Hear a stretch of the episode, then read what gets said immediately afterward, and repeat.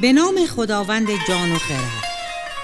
جاله غلامعلی هستم. با قسمتی دیگر از موج ایران باستان شما دوستان را همراهی می کنیم اینجا استودیو صداهای همراه.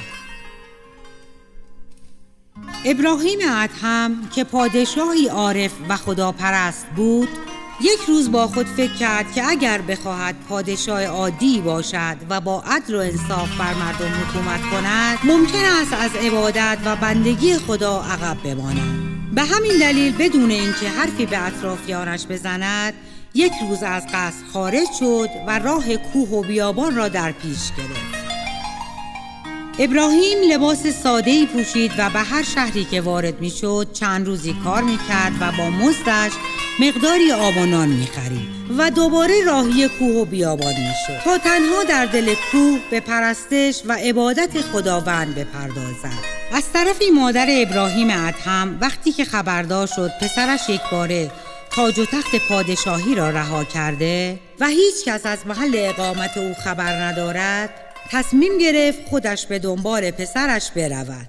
او برای این کار کاروانی به راه انداخت و هرچه طلا و جواهر در خزانه پادشاهی بود بار شترها کرد و با کنیزکان و غلامان بسیاری به راه افتاد. آنها شهر به شهر به دنبال ابراهیم می رفتند و در هر شهر جارچیان جار می زدند ما به دنبال ابراهیم ادهم هستیم. هر کس خبر یا نشانی از او به ما بدهد مجدگانی او این شطوران است که بار آنها طلا و جواهر است. ابراهیم ادهم چون مدتها بود در کوه و دشت و بیابان به سر می برد موهای سر و صورتش بسیار بلند و جولیده شده بود و با این سر و صورت حتی کسی به او کار هم نمی‌داد.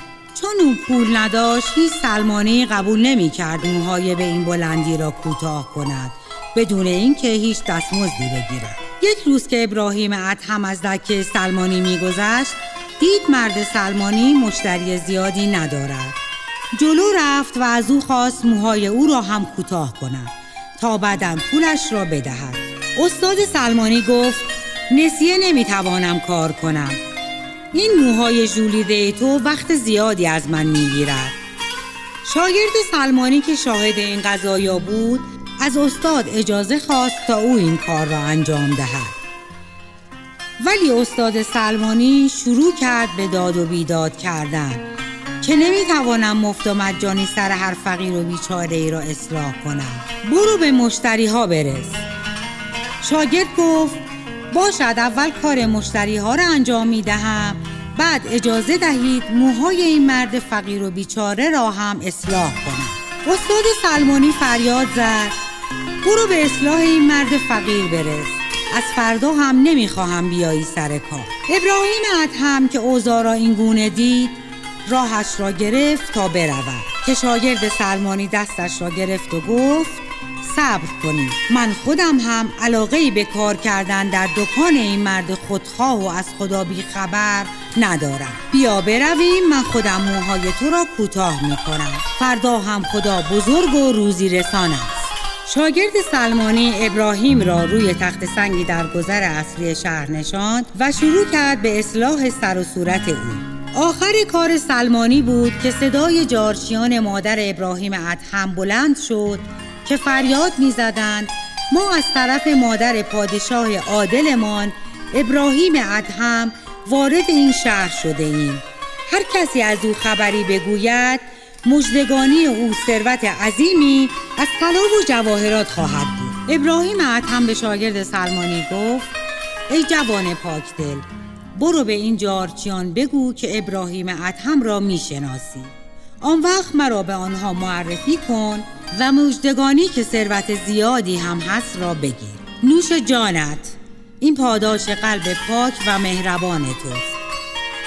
شاگرد سلمانی که باورش نمی‌شد این مرد جولیده که حتی پول پرداخت سلمانیش را هم ندارد ابراهیم ادهم باشد گفت تو مطمئنی؟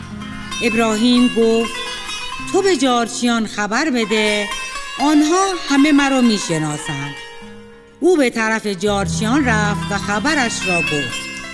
سپس مادر ابراهیم ادهم که فرزندش را از دور دید به طرف پسرش دوید و او را در آغوش گرفت. این خبر به سرعت در شهر پیچید و همه مردم جمع شدند. مادر ابراهیم ادهم در جمع همه مردم شهر مجدگانی خبر خوش شاگرد سلمانی را به او داد.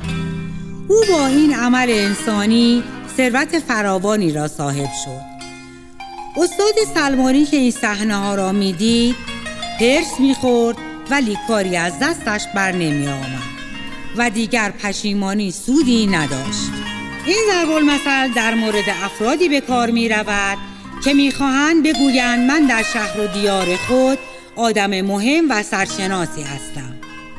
سرم را سرسری متراش ای استاد سلمانی که هر کس در دیار خود سری دارد و سامانی. تا ضرب المثلی دیگر خداوند یار و نگهدارتان باد.